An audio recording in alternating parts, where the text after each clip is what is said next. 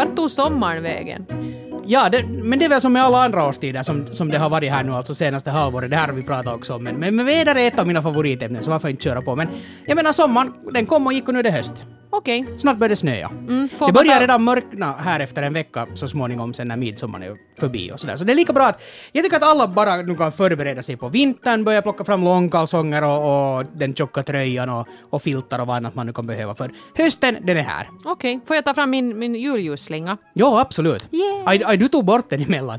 Ska, ska, Det gjorde jag faktiskt, men, men bara för att de skulle rappa vårt hus och den var i vägen. Men ska jag vara helt ärlig nu och, och avslöja en sak om mig själv så, så är det faktiskt som så att det sista julljuset släcktes för kanske fem dagar sedan hemma hos oss. För, för det har ju varit otroligt ljust ute nu, jag menar det är den årstiden. Uh, och, och vi har haft en sån här lampa i köket, eller en sån här slinga just med någon sorts sån här, sån här ganska, såna här ganska gula varma LED-lampor. Ja. Och det har varit hemskt trevligt för jag stiger ganska tidigt upp att, att när jag kommer ner från, från vinden, eh, från sovrummet och så går jag liksom mot köket så, så finns det en liten, en, ett litet hörn av köket som har den här lilla, den här lilla ljusa punkten. Där det alltid är jul. Precis. Men nu har det ju nog varit så, om jag ska vara helt ärlig, i flera veckor som så att den har varit helt totalt onödig. Jag, jag har ju inte ens märkt den. Eh, sen, sen när jag svängt blicken mot den så, så ser jag ju att ah, jo, där lyser den de där lamporna. Nå, så sa min, min sambo här om veckan att ska vi inte dra ut den där kabeln nu, för den har alltså varit på sen början av december. Så det där, nu, nu, nu är alla julljusen, eh, eh, de är inte bortplockade, den är kvar nu ännu. Vi har det i en sån här liten glasburk, eller en sån här ganska stor glasburk de facto. Men det där, Den har men, lyst hela tiden. den har lyst hela tiden, Det är dygnet runt. Det är som ett uh, nå, ryskt hjältemonument. Och jag kan lite sakna egentligen, alltså jag, tyck, jag inte tycker jag om mörker i sig, men, men jag tycker om den här kontrasten när det är jättemörkt ute och, och man får de här olika belysta ställena. Så det, det, fan, jag får såna mysighetspoäng nu inte jag. Det, det här är inte alls bra. Men, men, men den, här, den här ljusa tiden, den är, den är ganska besvärlig. Den är skön de, nätten, de här nätterna om, om man av någon orsak vakar en hel natt till exempel och, det- och det är det här ljusa hela natten. Det är ganska fint, men men det kan man ju inte göra varje veckoslut eller varje natt i den här åldern mera. Nej, det, det, man blir så mosig vet du. No, det är just det. Det blir upp och ner och magen funkar inte och allt blir besvärligt. precis. Ja, nej, men jag, jag måste nog säga att även om jag tycker det är fint med sommar och att det är ljus lite längre på kvällarna så tycker jag nog att det ska vara ljust på dagen och mörkt på natten. Jo, jo, precis. De har bättre system där vid ekvatorn. Det vad, kan, vad kan vi göra för att åtgärda det här? För, för det här är ju riktigt jobbigt. Ja, jag vet inte. Kanske. Tjocka gardiner, det är väl ungefär det. Svärtade fönsterrutor. Jag vet inte. Och Eller sen- vet du sådär som de har i en del klädbutiker i, i de här provhytterna. Att man kan byta dagsljus mot inomhusljus. Så att kanske vi måste försöka eh, montera upp något sånt. Jag hoppas att jag får uppleva ännu den tiden. Jag menar, tekniken går framåt hela tiden, så det är säkert inte omöjligt. Men att, att människan har ju ändå kommit ganska långt på vägen och vi har uppfunnit inomhus. Och det var en före detta kollega till mig som alltid brukar säga att utomhus, varför ska vi gå ut? Man har ju uppfunnit inomhus. Och, och, men, men, men inom, inomhus, ja. Eh, inomhus är kanske inte ännu helt perfekt. Att, att sen när den tiden kommer att, att vi bor bara i ett hologram egentligen, och så kan man helt välja årstid eller inredningsstil. Vill man ha text på väggen eller nä och, och allt. Och, och så är allt bara fixat och just exakt enligt ens personliga behov. Lite sådär Matrix, men, men inte sådär att man är pluggad till en maskin utan, utan att man faktiskt bara är i den där världen. Det, det ser jag fram emot. Ja, liksom elektroniskt då, sådär hologram. Ja, precis. För det, det är ju ändå bara upplevelsen som räknas. Sen hur det är på riktigt är ju, tar det någon betydelse. Låter obekvämt. Ja, du ser ju otroligt skeptisk Nej, ut. jag vet inte. Att glad midsommar. Nej, men hur mår du? ja, riktigt bra. Ja, jag menar, sommaren tog slut och så vidare så Ja, det- vad nu här? Nej, precis. Jag, jag måste säga att jag, jag, jag har varit på alldeles eh, skrämmande gott humör på sistone. Jag vet inte riktigt vad som har hänt. Det, det är otroligt oroväckande. Ja, jag, Ja. jag har inte riktigt vågat ens träffa dig här i korridoren hör på inte jobbet. till för- min natur. Rykte säger att, att, att du är glad som en lärka och, och trevlig och så vidare. Ja. Nej, men vet du, det, det, det, det känns riktigt okej. Och jag menar, eh, har sovit gott i natt och, Okej. är, och är nykter och, och är relativt fräsch och magen funkar. Varför pratar jag om min mage Och, det funkar är, och det är fullmåne på kommande. Är det det? Jaha. någon på sociala medier. Nå, inte vet man, det är ju så själv. ljust, inte ser man ändå den. Men ja, nej, men det, det rullar på och sen så småningom nalkas ju semestern och så har det ju varit en sån här alldeles, en alldeles crazy vår måste jag säga. Jag tror jag aldrig har haft så här mycket jobb och så spretiga grejer för mig. Men jag känner mig jättebra nu för jag har det har varit tv och det har varit radiohus och det har varit podcastar och, och, det har varit en skrivkurs som jag har gått. Det har varit väldigt, väldigt mycket och en massa där hemma som ska fixas och donas. Men jag har inte varit stressad en enda gång. Och, och det ger mig nog en jättestor kick. Att jag har liksom på något sätt nu kommit in i en sån här, en sån här rundgång höll jag på att säga, men en sån där lunk liksom var man tar en sak i taget och tacklar den. Och, Ett sånt här hamsterhjul eller ekorrhjul som, som snurrar lite för sig själv också, att man behöver inte ge fart hela tiden. No, kanske det. Jo, eller man litar på att, att Mm. det kommer inte att gå för fort. Jag kan hoppa av om det riktigt vill sig illa. Det kommer inte att hända något hemskt då heller. Men vi, vi ser nu. Vi knagglar på så länge vi orkar och orkar vi inte så tar vi det sen. Och det har funkat på något sätt. Det där låter nog som en otroligt sund insikt och jag tror att det här är en av de här riktigt stora nycklarna till ett hälsosamt liv. Man må pröva på vilka dieter som helst och sånt, men om man kommer till det där, till det där vad- heter det, det där stället Ja. eh, som du befinner dig i, så, så, så då kan nog bra saker börja hända. Är det inte månne det här man har strävat efter precis hela tiden? Ja. Och sen är jag ändå en sån människa att jag måste nog få saker gjorda hela tiden för att liksom eh, må bra. Att tycker jag att jag har varit jättepassiv så känns det ingen vidare. Men också en sån sak, du vet ju att jag är ganska disciplinerad med sånt här med kost och motion och det här eh, deadlines och sånt här. Att jag, jag liksom har hela året varit jättestrikt med det här då. Träna si och så många gånger i veckan och äta si och så. Och nu de här sista veckorna nu inför semestern så har allt liksom bara rämnat. Nu handlar det om överlevnad och Ja. inte om någonting annat. Jag är jättestolt om jag tar mig ur sängen på morgnarna. Jag är hemskt nöjd om jag klarar av en arbetsdag. Men när jag kommer hem det är liksom inte en chans att jag ska gå ut och jogga eller någonting sånt. Utan man äter och så glor man och så sover man. Och det, det får duga helt enkelt just nu. Och jag tänker inte ens liksom ha dåligt samvete. Varför tycker jag att det där låter så bekant från mina senaste fem år ungefär? Du nådde fram före mig. Jo- Grattis! Jobba, äta, sova. Det är liksom, och, och i den ordningen, först jobba och sen äta och sen sova. Ja, no, men det, det, det, på något sätt det känns, det känns jättebra. Jag mår så superbra. Jag måste bli någon sorts guru. Jag måste bli kon- konsult och resa runt och ge goda råd. Men, men när du ändå har pratat om det, här, om det här, eller som du sa, att, att lite det här, som jag beskrev, det hamsterhjulet som också snurrar lite av sig själv och, och det finns saker att göra hela tiden, så är du ändå inte lite rädd nu för den här semestern som kommer? För, för det finns ju vissa krav på, på eh, vad en semester ska vara, och nu pratar jag sådär så allmänt plan, sådär som folk upplever att det här innebär ordet semester. Uh, det vill säga det att, att man ska inte göra något på en semester. Det, det, det, det finns ju liksom en sån där no, myt, inte, inte vet jag vad Nu jag ska kalla ska det. du men- njuta och göra absolut ingenting. men, men, men hur ser till exempel din kommande semester ut? Har, har, du, har du sett till att du har program eftersom du ändå är en människa som behöver göra saker? Jag har inte så mycket inbokat. Jag har en, en resa och en vistelse på en stuga, men inte så hemskt mycket mer än det. Men sen är jag ju en overachiever året om. Vi pratade just med några kompisar om det här med hur vi helst gör om vi till exempel är, om vi till exempel reser bort. Och jag skulle aldrig klara av att resa någonstans till Dubai och ligga vid en poolkant i en vecka och läsa en bok. Ligga pladask och läsa en bok, det kan jag göra hemma. Det blir mycket billigare och mindre besvärligt. Att resa jag någonstans så då ska jag nog se saker och uppleva saker och springa omkring och, och ibland tar jag i lite för mycket där och så är man så trött när man kommer hem att man borde ha en semester till. Men, Precis. men inte tänker jag nu... Jag menar, jag kommer att hitta på aktiviteter an efter enligt väder, enligt förmåga, enligt lust. Och det finns ju alltid saker att göra hemma. Uh, Och nå jo. och, åtminstone så här eh, bor man i ett egna hemshus, så det är ju inte som så att att, att de där grejerna att potta med tar slut. Det vill säga, det finns ju den här långa listan med saker som inte har blivit gjort för att man har eh, jobbat hela vintersäsongen, så att säga. Så, så, så, så ingen brist Nej. på, på sysselsättning. Men sen brukar jag tycka, det här blir nu riktigt så här präktighetspodden, men jag har tidigare somrar tyckt om att ha något sånt här litet projekt, att man typ köper en begagnad möbel som man sen står och sandpapprar på och målar upp och sådär. Man har ett sådant konkret och på det stora hela ganska oviktigt och odramatiskt projekt, men det är jätteskönt. Det är på något sätt, som sagt, jag kan inte sitta stilla och göra ingenting, men att stå och sandpappra en liten byrå, då töms mitt huvud på det där liksom vettiga sättet.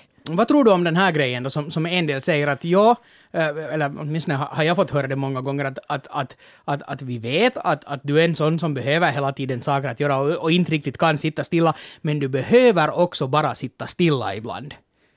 För jag är inte så övertygad om det nämligen själv.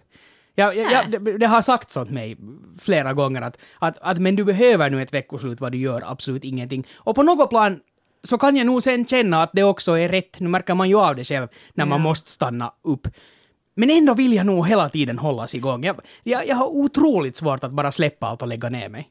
Nej, men det är ju skönt att har man ett veckoslut där liksom ambitionen är att göra ingenting så då hinner man kanske göra de riktigt små grejerna. Mm, absolut. Som inte behöver skrivas upp i en kalender och man behöver inte ett specifikt klockslag att passa och sådär. Det är avkoppling för mig. Ja, jag håller nog helt med. Det, det, precis, just exakt det där att, att, att det, det är inte ett, fast det kanske är ett måste på, på, på, på, sådär på årsplan, så är det inte ett måste på att det måste hända just exakt nu, utan då när jag väljer själv att göra det. Mm. Du lyssnar på Evas och Pölls podcast Så blir du harmonisk. ja, Pell som intervjuar Eva om livstips. no, ja, men nu har jag varit på något sätt så jättepositiv så att jag liksom inte nu skrämmer upp dig här med mitt nya... ja, jag, jag tänkte att ska du nu inte jobba något ja, alls den här ja, veckan? jag tänkte, så, du, så det här tror jag också kan vara sunt. För att när man är så här glad och annoying mm. så, så är det ju ändå någonting som man går och är irriterad på. Så då kan det vara skönt att få ut det också. Så jag tänkte nu, hör du, bjuda... Jag vet inte, det här kanske blir på ett återkommande element i den här podcasten, vi får väl se. Men jag tänkte att om man liksom skulle ta de här grejerna som man lite har irriterat sig på på sistone och göra dem kanske till en liten lista och mm. På något sätt behandla dem då så är de ju liksom sådär ur världen sen så kan man gå vidare och bli ännu mer skrämmande gladlynt. Det är bra, jag ska anteckna här så ska, så ska jag också alltså börja skriva ner för, för de ja. här små sakerna som man irriterar sig på de, de kommer ju varje Vi kan dag. kanske turas om. Så nu tar jag den här veckan och, och listar tre grejer som jag har gått och irriterar mig Jättebra. lite på på sistone. Och jag vet inte vad det här är för en karma-grej, men det här kan irritera mig oerhört mycket. Fast det är en petitess. Människor som inte tackar när man håller upp dörren till dem. Mm, mm. Det blir jag jätte, jätte irriterad på. Det som, som har fått mig att reagera nu är att det har hänt mig flera gånger den senaste veckan. För vi har här på Yle uh, ett, en, en dörr som man ska ha ett sånt här passerkort till ja. för att komma igenom. Och den här dörren ligger dessutom bredvid ett café. Så ganska ofta när man ska uh, gå igenom den här dörren så kommer någon då farande med famnen full med kaffekoppar och, och något piroger och smörgåsar och vad folk har varit och köpt för mellanmål åt sig. Och, och då är det ju liksom att man är hjälpsam och snäll och man håller upp den här dörren så att de inte behöver fumla med sina passerkort. Och det har flera gånger hänt där när jag uppmärksam, utan kaffe och piroger, ska ta mig genom den där dörren, då håller upp dörren för någon annan, att den där människan bara seglar rakt förbi som jag skulle liksom vara ett hologram. Jag tänkte ju säga att, att, att det är ju, jag menar, om, om någon någon gång öppnar dörren för en så ska man ju vara överlycklig bara av det. Ja. Men, men, men det har jag också noterat för, för jag brukar också försöka uh, hålla upp dörren där. Och sen, det finns ändå de som tackar, det händer. Men folk blir otroligt till sig när man säger sådär att varsågod eller ole hyvä liksom sådär och svarar på det. För, för det är ju lite sådär när, när man åker hiss här på jobbet på morgonen så, så den här den, det här avvägandet mellan att ska jag nu hälsa eller när så, så det är ganska många som, som nog inte vill ha någon kontakt med en. Nej. Det, det finns nog av dem, jag det, det är absolut bli inte alla. jätteintresserad av min egen spegelbild. Jaha, nu ska jag stå här och titta här. Oj, oj, oj, titta här. Ja, visst, visst. Mm. Så jag börjar klämma pormaskar där, men... Men det är nu igen något i den här finska, eller finländska kulturen på något sätt. För, för som sagt, många blir jätte, jättechockade att, att man svarar på ett tack. Att, att liksom bekräfta att jag noterar att du sa tack och allt är bra och det här var kiva. Ja. Det här var vår lilla moment. Nu behöver vi aldrig mer fler. Nej. no, typ så. Men jag tror att det kanske är någon sån skräck att man måste liksom inleda en konversation. Precis. Och man behöver ju inte ens säga någonting egentligen, utan om nu någon ler mot mig för att jag har bemödat mig att hålla upp dörren så räcker det riktigt bra. Men det här att liksom ungefär fästa blicken vid horisonten och gå förbi så fort man bara kan. Det är så förbannat oartigt. Det, alltså, men alltså, ja, och, och, här många gånger så saknar jag just sån kultur som det finns eh, i övriga Europa eller i många delar av världen. Eh, det var en, en, en söndag morgon i Tyskland, det var i München tror jag, så, så bestämde vi oss för att vi var där alltså över veckoslutet, så tänkte vi att men, men på söndag morgon, vi ska sen ändå sticka ganska sent ikväll till flygplatsen, vi, vi går ut och går genom helt vanliga, alltså bara, bara kvarter så här i, i ett bostadsområde. Mm. För jättesnygg arkitektur och det var tyst och lugnt och stilla och jättefint. Och varenda en människa vi mötte från typ litet barn till hundraårig gammal mummo, så alla hälsade med ett godmorgon. Ja. Och, och, det var helt... Nu blev man ju chockad först att... Först blev man lite ängslig. Exakt, att nej, men vad ska vi prata? Vi, vi ville ju gå ut när någon rör sig här. Men alltså, otroligt trevligt. Och, precis. Exakt. Och, och, och, och, det var bara, det var en otroligt bra start på den där söndagen. Och det, det kom så naturligt. Och nu är det ju inte så, jag menar, i många, till exempel den amerikanska kulturen, så, så är det ju, det är ju helt hyperytligt och de vill ju verkligen inte stanna upp och ha en kon konversation med en egentligen, fast vi tolkar det som så vi finländare. Ja, man blir sådär, vad ska jag hitta på att säga nu? Precis, men Det det, är ändå bättre. inte. Det är ändå bättre att hålla sig till den där posi- positiva, att hellre morgens morgens Men än, också det där än buttra fast läppen. man inte ens har ett gemensamt språk om man är ute och reser, så det här med lite ögonkontakt och ett leende, det, det räcker ganska långt. Och jag tycker ofta jag har reagerat på det där också när man har varit utomlands, man har varit i Italien eller någonting och kommer tillbaka till Finland, så undrar man ju vad är det för fel på mig? Har jag blivit spetälsk mitt i allt? Liksom Ja. folk, folk undviker mina blickar och sådär. Man har liksom blivit van vid den där andra moden. Nåja, Ögonkontakt och ett litet leende, man vet aldrig var det slutar. creepy. Va? Till exempel om man går in i en stolpe för att man fokuserar mer på att hälsa och vara trevlig. Eller någonting. Jag, jag är en sån som konstant går med blicken ner i marken. Det här har jag också fått höra av min sambo flera gånger. Men Bra, du snubblar sällan. Ja, ja, precis. Man vill ju ha koll på att man inte stiger i något som man inte ska stiga i helst då. Nej. Sådär. Men, det är helt förnuftigt. men, men det är ju liksom också, det finns ju nog någon sån här krav, man borde vara rakryggad just och titta framåt och vara trevlig. Och inte, inte det för att jag vill låsa mig från omvärlden, utan vill Men du bara- är ju rakryggad och trevlig, det är ju inget issue. Samtidigt så hittar jag betydligt oftare pengar på gatan än, min sambo, så det är, ja. Där ser man, Ja. där ser man. Nå jo, no, men det var min punkt ett. Oj, Så nu ska jag gå vidare till punkt två. Bra. Ja, eh, punkt två som stör mig. Folk som paxar bord i lunchrestauranger. Vet du sådär, när man går till personalmatsalen eller lunchrestaurangen och så finns där lediga bord men där har de människor lagt lite väskor och jackor och skarfar och what not.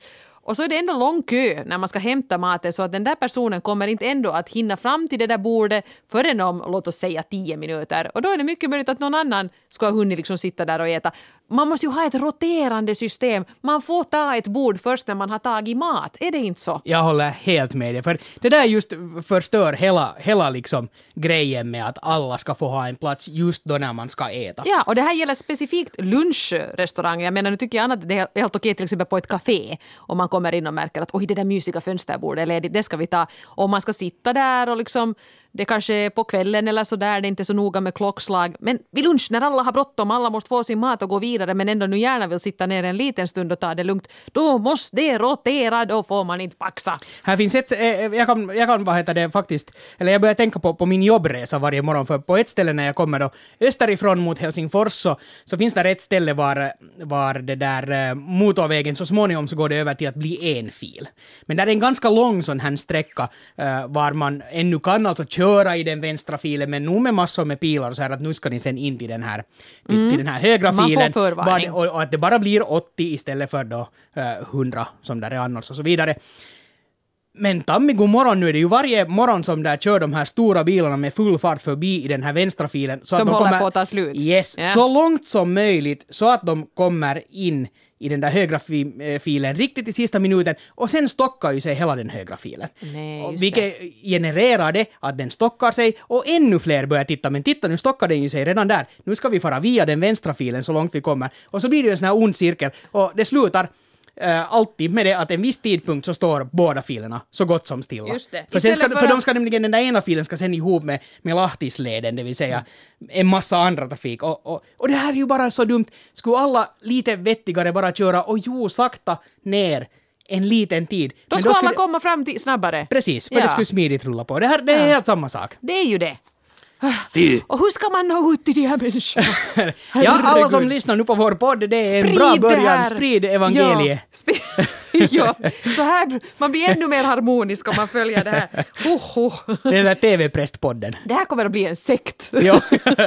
Aj, jag trodde det var målet hela tiden. ja. Nåja, okej, men fint. Det, det, på något sätt det piggar upp med att vi är överens.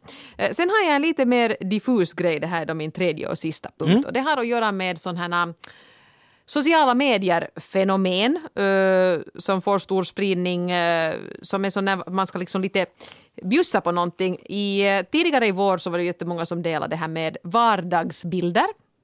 Vet du, man skulle, Absolut. man skulle knäppa lite foton från sin vardag och, och lägga ut på sociala medier. Och nu har det ju varit en annan som har snurrat på med några positiva grejer Positiva från grejer. under veckan någonting. Ja, och, och, och det... No, jag blir inte speciellt irriterad på dem i sig, för man har ju faktiskt liksom... Man har ju makt över vem man är och vad man gör på sociala medier. Vill man inte vara med, då är man inte med. Plus att liksom, Superlätt. liksom med allt annat på nätet, jag menar, min Facebook är också fylld av de här, men jag, jag behöver inte läsa dem. Jag hoppar jättelätt över dem ifall jag vill. Men det som jag blir irriterad på är de som blir irriterade på de här. Mm. Och till exempel med den här vardagsbilderna, för den tyckte jag i och för sig hade en ganska behjärtansvärd eh, utgångspunkt. Och tanken där var ju att vi lägger bara nu ut bilder på det som är bäst i våra liv. Och att det har ju också bevisats att en del människor blir riktigt deprimerade av att titta på Instagram till exempel, för man tycker att alla andra har det så perfekt och äter så vacker mat och har så söta barn och reser till så spännande ställen. Och det finns då- inte ett enda filter som gör mitt liv bättre. Nej, exakt. Jag menar, man- man blir lite sådär "Åh, här sitter jag och har det tråkigt. Och alla dagar ser likadana ut och så här. Och då var ju tanken den att genom att lägga ut vardagsbilder när man sitter i en kö på Lahtisleden, whatever, liksom sånt här som man stöter på. Att lägga ut en bild av det istället skulle, skulle lite ge en variation till det här flödet. Jag tyckte det var en trevlig tanke egentligen. Absolut, ja. Men det här, när den hade pågått en tid, det som jag sen tycker är lite jobbigt i det här, det alltid hänger med den här eh, uppmaningen att utmana vidare. Ja, den här kedjebrevseffekten. Ja, det tycker för, jag för inte den om. är jag lite irriterad på. Alltid hatat kedjebrev. Jag tycker de här skulle kunna vara ute på det där sättet att hej hörni alla, nu pågår en sån här grej, den som vill haka på. Exakt. Ja, det ska vara ännu bättre. Nu blev det här liksom irritationsmoment tre och en halv. men, ja, men det här var en, en parentes. Jag, jag skulle föredra att de skulle vara på det sättet. Ja, absolut. För jag deltar gärna men jag tycker alltid att men gud, vem ska jag utmana? Och, Och en liten parentes, jag såg ett snyggt sätt, det var eh, någon min bekant som utmanade någon sin bekant, det var just den här positivitetsgrejen, och skrev det sådär att, att jag utmanar dig och du deltar om du vill. Men visst skulle det ju vara be- ännu bättre om det skulle vara liksom Jo, fritt för vem för som ingen helst. att har utmanat mig och jag är hemskt lite på Facebook och då känner man sig lite bortglömd. Ja. Så det blir ju en sån grej med det också. Men i alla fall, i och med de här vardagsbilderna så var det sen ganska många av mina vänner som skrev sånt här stil med att ja, jag förstår mig inte på den här vardagsgrejen. Att varför tror ni faktiskt att någon är intresserad av att se liksom er arbetsresa och sånt som hade liksom missförstått hela grejen. Och då blev det liksom en neggo-grej. Och lite samma sak är det ju nu med den här positivitetssaken som, som jag nu inte har satt mig in i jättemycket men, men den verkar ju lite småkul och där är väl tanken också lite detsamma att åh, alla ni som tycker att det känns lite tradigt just nu, försök hitta de där ljusglimtarna i vardagen. Jag menar min vardag som ni hörde består bara av ljusglimtar just nu. Men i alla fall, det var ju det som var tanken att försök nu liksom se lite positivt på saken. Men där var det också många som sen började säga sådär att ja, men det här är nog faktiskt jättefräckt mot dem som är deprimerade. Vet du? Ja, Ja, no men... Voi voi. precis. Ska vi då liksom... Alltså det här är ju den här stora debatten med att den här hänsynsdebatten, att, att hur mycket hänsyn ska vi ta? Och, och ska vi nu ta hänsyn till alla som är deprimerade och därför kväva allt ljus i Ja. hela världen? Så- Jag tror inte så att det, heller, jag tror inte att det gynnar de Nej, deprimerade. Så nej. att, no, men vi släcker ner nu hela... Plus att alla har universum. ändå, sist och slutligen, det här kan nu låta kanske ganska fräckt men det kom nu bara spontant i min mun så det tänker jag säga det.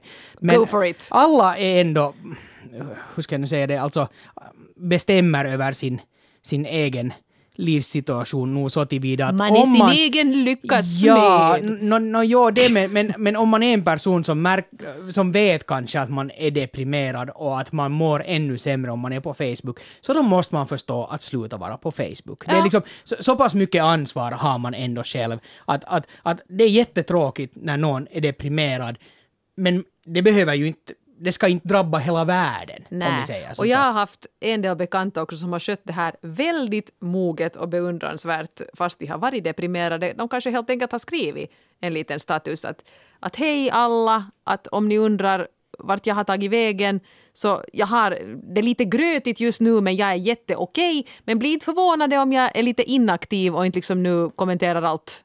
Men vi kommer lite in här på en sak som, som är ett fenomen som jag tycker att jag lägger märke till ganska ofta, det vill säga det här med att föra en annans kamp. För, för nu har jag nog inte ett minne av att jag sitter en enda människa som skulle ha skrivit att, att vet ni vad, att jag är deprimerad och jag mår dåligt av de här grejerna. Utan det är just någon annan som skriver att, att nu borde vi Tänk ta på hänsyn. dem. Ja, Ja. precis. Att, att, att nu är jag ju inte deprimerad men, och, och det här gäller en massa olika saker. Att, att, att folk irriterar sig och blir grymma agitatorer över saker som de nu är noga med att säga att det här berör nu egentligen inte alls Ja. mig, men nu ska vi upp på barrikaderna och, och föra någon annans kamp. Att, att antagligen har vi bara så bra i samhället att, att, att folk måste upp på barrikaderna för att någon annan uttrycker det att den är jättepositiv och har ett bra liv och bra att vara. Och ibland det är det helt bara, absurt. Ibland blir det bara torvigt också. Det, det här gör ju vi journalister oss skyldiga till hela tiden. Att, nej men ta nu något exempel. Ja, låt oss säga det här med, med Tintin-albumen Mm. i Sverige. Var det var hemskt många som gick ut och sa att det här är väldigt rasistiskt och om man är till exempel från Kongo blir man nog hemskt förolämpad. Nå, det kan hända, men ingen frågar någon från Kongo. Nej, Och exakt. jag, menar, jag menar inte att det här argumentet på något sätt var irrelevant, men det kändes på något sätt hemskt dumt att det var en massa mjölkvita människor som stod och sa så att det här är väldigt kränkande. Och jag tyckte bara att, att det var ju också kränkande att man inte tog in de här som man påstod Man tar att, bort rätten från dem Ja. att själv säga att det här är kränkande. Och det är ju i sig en rasistisk handling. Och absolut så är det ju bra att man funderar över vad, vilka saker som är kränkande och hur ska vi ha vårt samhälle och hur ska tonen vara och allt. Jag, jag menar det är självklart men, men jag håller helt med dig att, att, att, att det, det är absurt det här med att, att föra någon annans kamp. Det blir, lite, det blir så snävt och det här gör väldigt många och det gör säkert jag själv också hela tiden så jag ska inte liksom utmåla någon annan. Jag tror man gör det automatiskt. Det är och nog säkert så. det. Och, och, och har säkert gjort sig skyldig till det själv någon gång. Och nu finns det ju alltså vissa kamper förstås i världen som behöver hjälp och som måste föras av också andra människor. Men jag pratar nu om de här som är sådana här mindre, alltså sådana här mer ilandsaktiga problem och sånt som... Absolut, ja. Det, det, det här behovet att irritera sig ö- över någonting är ganska stort i vårt samhälle, skulle jag påstå. Ja, absolut. Hej, men vad bra. Det var mina tre punkter. Bra, jag ska skriva upp här alltså under, under veckan som nu sen går, saker som irriterar mig. För, för de finns ju nog där. Man måste bara eh, anteckna dem då, då när de står framför en. För, ja. så, så får vi se. Och ibland är man ju själv orsaken till den här irritationen. Som Absolut. till exempel jag idag när jag proklamerade att jag ska ha tre punkter jag har irriterat mig på. Jag hade glömt den tredje punkten. Men det här, den, den att kom jag- tillbaka. Jag kan någon gång i bilen vara otroligt irriterad över att folk är så dåliga på att blinka när de ska byta fil. Och nu, nu mockar jag ju med det själv ibland. Jag menar misstag händer, det är ju sådär men... Jag tror att du, platsen där du oftast irriterar dig i bilen.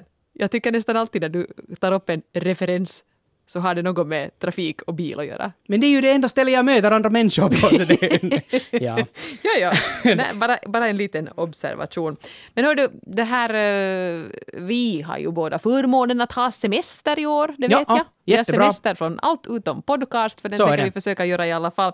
Men det var lite intressant här i, i Radiohuset i veckan så, så tänkte vi att det tjatas så otroligt mycket på nu om semestertider och vad som händer på semester och semestertrafik och semestermat. Och så började vi fundera på att det ju nog väl antagligen finns ganska många som inte har någon semester. Och de flesta har väl varit i den situationen någon gång, men egenföretagare till exempel Mm. kan ju nog ta semester, men den bjuder man ju sig själv på i så fall. Ja. Snuttjobbare, Mm. där kanske jobbet tog slut i, i maj och nu är man då arbetslös om man tänker vara ledig och såna här. Och det var nästan lite ledsamt för vi har satt ut en liten sån här poll på, på webben var vi frågat vad ser du mest fram emot under semestern och hade lite olika sån här, vet du, sova ut om morgnarna och ta det lugnt och umgås med familj och vänner. Men det alternativ som fick överlägset mest röster var alternativet aj vilken semester. Oj då. Så tydligen är det väldigt, väldigt många som inte har någon semester. Det är bra att vi har ett starkt egenföretagande här i Finland då. Nej, men ja, alltså semester är ju nog ändå otroligt viktigt och, och, och, och alla vi som har semester och, och, mycket semester så, så, så jag menar det är en grym lyx, en grym förmån. Och det, så här är det ju inte alls i alla länder. Nej, absolut det är ju inte. ganska unikt. Det är ganska skrämmande tycker jag när man hör den här arbetstakten från USA där det kan handla liksom om, om dagar.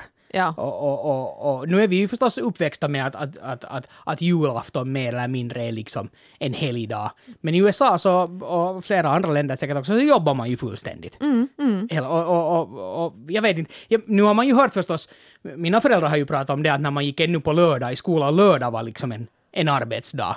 Ja, en det- kortare arbetsdag men ändå. Men i alla fall, och det känns ju nog otroligt främmande. Det är ju liksom Absolut. varningsklockorna börjar ringa att aldrig i livet. Att, vad är det för skit? Nej. Så kan man ju inte ha det. Nej, men alltså jag levde ju, jag jobbade ju som frilans i jätte, jättemånga år innan jag sen fick ett kontrakt och sen till sist en fast anställning som jag tyckte, jag ser det fortfarande som en lottovinst. Ja. Herregud så lyxigt i den här branschen ännu var liksom snuttjobbet är så förfärligt mångas vardag. Så jag är nog faktiskt, jag förstår att uppskatta det här. Men det där, eh, det nästan svartnar för ögonen på mig när jag tänker på de där åren när jag inte hade någon semester. Och då var det ju ofta så att jag, jag liksom studerade på heltid och så jobbade jag nästan på heltid också. Jag hade ju kvällsturer här och jag jobbade ofta på veckoslut. Det var jättelockande att ta emot de turerna för de var ju välbetalda, speciellt söndagarna. Och så här höll jag på liksom år ut och år in och sen alltid där i juni så börjar ju folk vara sådär Åh, sju veckor ledigt, ja det är jag så värd. Det har varit en så jobbig vår. Man var så Perkele, jag har jobbat precis jävla lika mycket som du. Och liksom, jag blev jätteirriterad av det här att folk liksom, nu unnar jag ju dem den där semestern men det kändes nog jätte, jätte orättvist. Men ändå orkar jag. Nu skulle jag aldrig klara av det, jag skulle ju dö. Ja, men när man, när man är yngre så klarar man, klarar man ju det mesta och, och jag har inte bara haft lyxen i min sådär, vad ska jag nu säga, alltså min, min, min riktiga arbetskarriär, om vi nu räknar bort någon sommarjobb och sånt, så det där, äh, att ha dels äh, ganska så rikligt med semester, men, men också det att jag har fått göra eller jobba med absolut det jag vill. Mm. Och, och då har jag inte heller haft ett lika stort behov. Alltså, jag menar semesterbehovet har handlat om det att på riktigt vila, för att lite vila upp batterierna för att sen kunna ta itu på nytt. Och, och en semester har aldrig, vågar jag påstå, handla för mig om det att, att jag vill äntligen komma bort från jobbet. För Nä. jag trivs så otroligt bra och, och, och det är liksom... För mig har det blivit mer en livsstil och det här är en lyx för, för det här gäller absolut inte alla. Och, no, nu hör jag inte kyrkan så jag får väl... Nej, jag kanske ber till gudarna eller vad det nu finns men, men, men jag är otroligt lycklig över en sån situation som är så här få förunnade och det, det är bara helt otroligt. Ja, men absolut. För, för jag menar bara det att, att då har liksom, det kommer jag ihåg speciellt när jag var yngre, att, att jag inte hade jag problem, jag kunde splitta upp min semester. Jag kunde vet du, men, men jag kan ta en vecka här och så kan jag jobba igen och vet du, det här behovet av den här mastodontsemestern fanns inte. Mm. alls. För, för det är för roligt att vara på jobb för att vara ledig. Ungefär så. no, det, är ju, det är ju ett, ett fantastiskt privilegium det ja. också. Men jag tycker också, no, jo, no, egenföretagare, jo i och för sig, det, det, liksom, men det har ändå, i de flesta fall tror jag det har varit ett, ett eget val, att man har helt enkelt sett det som det mest lockande alternativet och då tror jag de flesta har varit medvetna om att det kan gå på det här sättet. Men jag tycker så förbannat synd om snuttjobbarna. Absolut. Och de här som hamnar i det här träsket, de har gjort sitt allt, de jobbar precis lika hårt som sina fastanställda kollegor, de har utbildat sig, de har skött det där, men samhället ser ut som det gör nu och de får inte en fast tjänst. Och just också så här att ja, kontraktet tog slut. Nu ska jag kanske försöka vara hemma med barnen lite och sen är jag arbetslös i höst. Jag vet ingenting. Det är inte liksom det är inte ett människovärdigt liv.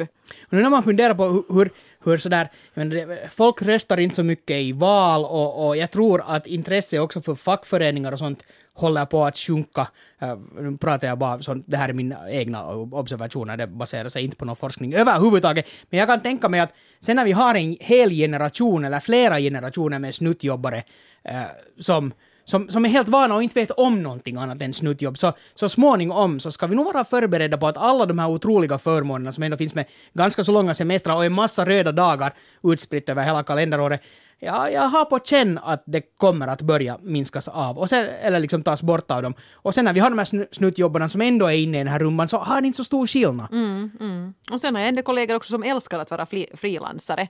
För de känner sig inte bundna till någonting och tycker de att yeah, jag vill fara på en två veckors resa mitt på hösten. Så far de bara, det har ingen chef liksom egentligen att göra med. Men det är väl det, alltså det finns väl de där liksom positiva och negativa sidorna, men, men då pratar vi också om ändå om sådana som, som frilansar som kan tjäna så pass mycket och har ett sånt jobb. Har en trygghet. Att, att, ja, att det går att göra också det där, ja. att säga att hej, jag sticker sen två veckor någonstans, för det gäller ju nu inte alla snuttjobbare heller. Nej, absolut Så det, det, är inte liksom helt problematiskt, men, men jag, jag får nog nästan lite dåligt samvete ibland uh, över hur mycket semester jag har.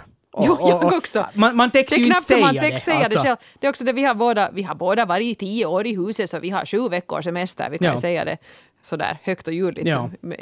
Hoppas att alla är införstådda med att vi själva nog fattar hur privilegierade vi är. Verkligen. Det är ja. helt otroligt. Ja. Men det är knappt som man täcks säga det när, när sådana kollegor till mig som tragglar på här med halvårskontrakt här och tre månaders kontrakt där ha, spara ihop så att de nu ska kunna få två veckor. Jag är sådär, när jag tar sex veckor nu så sparar jag en vecka till hösten när man skulle vilja få på en resa. Och, och inte Känner, bara kollegor äh. utan när man träffar släktingar på sommarstugan. Och, ja. För det kommer alltid den där frågan när man träffar eh, vissa människor sådär, som man bara kanske träffar på sommaren. Att, hur, har du, är du redan på semester och hur mycket har du kvar av din semester? Mm. Och då när man, den där, har man någon släkting som kanske just är sista veckan på semester och så ska man själv vara bort liksom en och en halv månad. Så, så nu är det ju, ja, jag, jag vet inte, jag, jag, jag börjar nog lite skämmas. Med det sagt, inte skulle jag vilja ge bort en enda vecka. Nej, nej, men, tok heller. men, ja. Ja, nu sitter de här, mina kollegor sitter här. Han tycker det är roligt på jobbet, Jo, jo, han jo, vill det- inte egentligen gå hem, han tycker att han har för mycket semester. Böl! ja, det, det är just det där. Åh nej, det här blev ju helt fel. Det blev lite, du, du målar in dig i ett hörn nu. Aj sablar ändå. Äh, en grej som, som är lite äh, kopplad till, till det här med semester, en, en, en sån här, um, vad ska man säga, en spaning brukar de säga i podden Mattsson Helin när de, äh, de märker en massa olika grejer. Mm. Det har de snott från spanarna. Ja, precis. Men äh, det där, det där, det är vissa saker som, som händer bara på sommaren och det är till exempel någonting sånt som äh, motorbåts... Äh, eller alltså ställda av båtmotorer skulle jag säga. Det, det är ju en sån här säsongsgrej. Och det där, Jag brukar skippa den grejen. du brukar inte Nej. åka land och rike runt och stjäla båtmotorer? Nej, alltså jag funderar ibland att borde man, men det har nu inte blivit. No, det kan vara att du borde, för det här tycks vara ett, ett sånt brott som man ganska lätt kommer undan med. det så? Eh, I Sibbo åtminstone och, och i Östernyland har jag för mig att det stjäls alltså en massa, massa båtmotorer. Och de är, de är otroligt fräcka de här tjuvarna. Jag vet en sån här båthamn som de har försökt göra allt för att, för att stoppa de här stölderna. Till och med haft någon sån här, på något ställe så var det en port eh, som, som är programmerad så att den går bara upp ett visst klockslag på morgonen. Och de, nu pratar vi alltså om stora båtmotorer, sådana som kan väga hundratals kilo. Ja. Så de, de sitter där och väntar och så har de någon sorts liten lyftkran med sig och så åker de dit och plockar upp bort en massa båtmotorer och så åker de iväg. Och grejen är ju den att, att, att så som det här fungerar, det att en massa människor blir av med sina båtmotorer under hela sommaren. Ja. Nå, tror vi att polisen har resurser att, att lägga jättemycket ner på just den här jakten eller de här tre motorerna som nu blev där stulna? Nå, knappeligen. De kanske nu Precis. prioriterar det här liv och död och, och så här. Så vi har en sån här, vilket är också en helt Det är helt okej. Men vi har här i Tyvärr, samhället... ligg där och blöd. Jag ska jaga upp en båtmotor från Sibbo. Ja, och, och framförallt om de ska gå och hälla ut eh, spriten från någon ungdomsflaska så då... Alltid då, det då, då är viktigaste, inte ens ja. döden har inte på det. Men det är en annan historia. Men vi har ett sån här, en sån här rumba i samhället som, som går till som så att det finns de som stjäl de här båtmotorerna. Japp, Så är det människorna som kommer och konstaterar att nu har min båtmotor blivit stulen. just. Så polisanmäler man det och det har ju inte så stor skillnad. Så ringer man försäkringsbolaget som fyrkar en ny motor som kanske igen blir stulen om någon vecka. Och så ringer man polisen förstås för det hör ju till och så det måste man säkert också göra för att få ut sina försäkringspengar. Och så snurrar det här bara på. Och samhället har ju inte bara resurser att ta hand om den här problematiken. Och det här är ju nog, det är ju nog det dummaste Det är jättebra någonsin. för de som stjäl de här motorerna och de som Exakt. säljer de nya motorerna, men alla däremellan så är ju lite i kläm. Och det, och det är ju helt... Och jag menar... Jag förstår det att, att i all, varenda en liten småbåtshamn ska du ha en, en avlönad vakt där. Det är otroligt dyrt att ha det. Och, och, och det där... Och att skaffa en massa, jag menar, en massa övervakningskameror och sånt, jag menar det är ju bara att det, det, du kommer ju undan. Jag menar, eller mask på huvudet och tejpa över registernumret på bilen som du och, kör bort med. Så, så det, är liksom, det, det är inga problem. Plus att alla får ju ut det på försäkringen. Okej, det är säkert någon liten självrisk. Men det är så... Det skulle vara så... Det, det är så enkelt, det, det är ett så litet problem. Det enda som är det här problemet är att skaffa den där nya motorn och installera den. Ja, precis. Ja. Sen får det bara rulla på, för alla kan leva med det här. Och, och, och, det, och det känns bara så jättedumt på något sätt att, att vi är i en sån här rumba och ingenting kan man göra. Och jag Nej. förstår att polisen inte sätter ner alla sina resurser på att jaga sånt här. I och för sig, för något år sedan så fick de fast en hel, var det räckalast alltså med, en, en hel långtradare full bara med stulna båtmotorer på väg österut. Och, och det kändes ju lite som att åtminstone så blev någon fast för det här. ja. Men, men sen, det, det här är sån här Och nu ligger de någonstans i bara- något polisens lager, för alla hade ju redan köpt nya motorer och gått Exakt vidare det. i livet. Att, att, att, att vi också som människor är så här, men att nå den blev nu stulen, det blir lite problem för mig, men jag får ju en ny på försäkringen. Det, det, det är bara det dummaste någonsin. Det är lite samma med cyklar. Precis. Ja. Exakt bara- det. Ja. Och det, för det är, inte, det, det är bättre att ha det här försäkringssystemet som rullar på än att man skulle på riktigt börja jaga en cykel eller en båtmotor. Men kan man på något sätt lite trixa med sin båtmotor? Till exempel sådär att den börjar spela glassbilsmelodin jättehögt när någon är där och pillrar på den. No, det, det är lite farligt. Det här är nu en sån här historia som jag har hört och jag vet inte om den är exakt sann, men jag har hört en sån här story att det var i, i Borgå så var det en typ som hade en bil och så, och så hade han någon sån här speciallampor fram på bilen och de blev hela tiden stulna. Och så liksom fixade han nya så här. Och så blev han jätte, jätte trött på det. Och så satt han in i de här lamporna så du måste liksom skruva loss, så satt han in rakblad. Och sen Ah! när det kom någon och skulle skruva bort dem där, så hade ni förstås skurit upp fingrarna ganska så illa. Och, och det där, resultatet blev det att ett järnspett som blev slaget genom motorhuven. Jaha. Sådär som ett tack för, för, för blodet och sådär. Och, och det här är ju nog inte något bättre, alltså man kan ju inte ta lagen i egna händer. Och, och sen, sen är nu den här, med den här vakten, skulle man ha en vakt som övervakar varenda en liten småbåt, om det kommer en busslast med tölpar som ska stjäla båt, så vad gör du? Ja. Inte, och, och ringer du polisen så är de ändå 200 kilometer. Så det är liksom, det är bara, antagligen har samhället bara accepterat att det är så här. Båtmotorer stjäls och så plockar man in en ny. Men, men nu är det men ju det, där med, skruvat det där med alltså. rakblad är ju bara dumt, för det kan ju jo, hända att någon absolut. skulle gå dit också som inte har en tänkt stjäla, men kanske Givetvis. av säkerhetsskäl måste gå och flytta på den. Jo, man ska inte ta lagen i Nej. egna händer. Nej. Så det finns ingenting som man kan göra för att stoppa det här. Och, och det är bara otroligt fascinerande. Att, att vi har en sån här, ett omlopp av båtmotorer. Helt i onödan.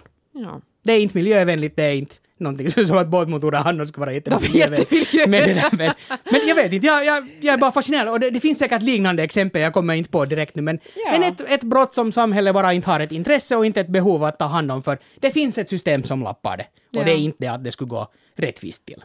Men hördu, jag, jag måste faktiskt jag måste tacka dig för ett tips du kom med förra veckan. Nå? Det här med skriknysningar. Ah. Fan vad bra! Visst funkar det? Jag bara skriknyser nu för tiden. Bra. Men jag tyckte det var lite roligt att jag såg en artikel på svenska.yle.fi vad det stod om eh, en skrikörn som hade upptäckts i just Sibbo. Okej. Jag började tro att kanske den där örnen var oskyldig. Eller var det jag? Det var du. jag var uppe där i ena trädet, ja. Ornitologerna ligger där i skogen och bara! Ja, skriknysning. Ni som missade förra podden, vår förra podd, inte för att jag förstår varför ni ska ha gjort det, men ta och kolla upp det med skriknysningar. Det man, man får ett bättre liv av sånt. Det bästa sättet vi. att nysa, skrik samtidigt. Det är så skönt. Det, jag menar nu, det här blir bara mer och mer. I vår sekt, bara skriknyser vi. Det är så skönt att du är, att du är på samma tåg, att, att du också blev frälst och troende under den här punkten. Jag är helt övertygad. Ja, och jag är Ja. så ledsen för att jag inte har en nysning nu på kommande så att jag ska få demonstrera det. precis. Men jag ska försöka att nästa gång jag har en nysning på kommande, eller kanske du också så, så ska jag banda det med telefonen.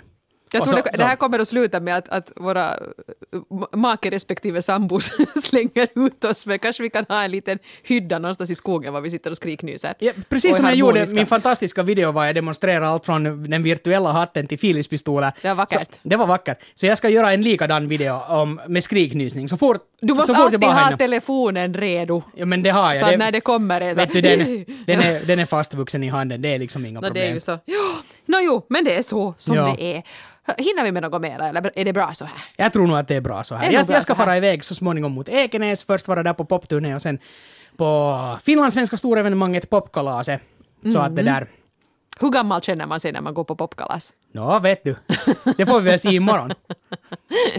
Man är inte ännu lika gammal som någon Ace Wilder. Nej, Hon är sjukt gammal. Och nu är det här, om, så mycket måste vi bara prata om det här nu. Jag menar, finlandssvensk uh, sån här happening, åtminstone så som det var förr så kom det en massa finlandssvenskar från hela svensk Finland. Mm. Det vill säga, potentiellt träffar man en massa bekanta. Och alltså det här kindpussande och kramande. Vi som har pratat om det här med kramande och vi är inte några kramare. Nej. ja, men skriknys, ja. så inte kommer de då inte. Nej, bra. Rakt i ansiktet Hjälper bara. mot allt. Så är det. Också mot Du ska ha trevligt. Ja. Skriknys i kampen mot det finlandssvenska.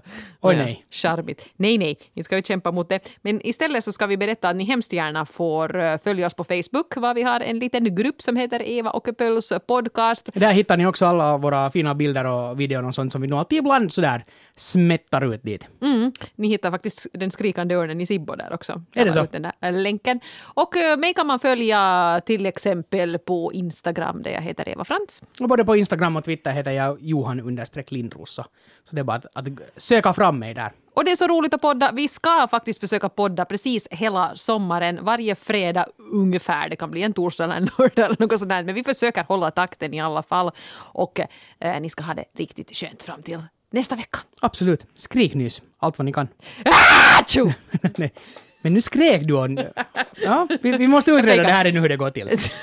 det var för att det var en riktig nysning. Att du inte har missförstått det här. Nej, med- jag har inte missförstått. Bra. Vi måste, men, uh, hur måste jag, ska, jag, ska jag plocka ögonbrynen? För då börjar jag alltid nysa. Men det är ju alltså mer det här... ah, Eller någonting sånt. Tack och förlåt. Hej.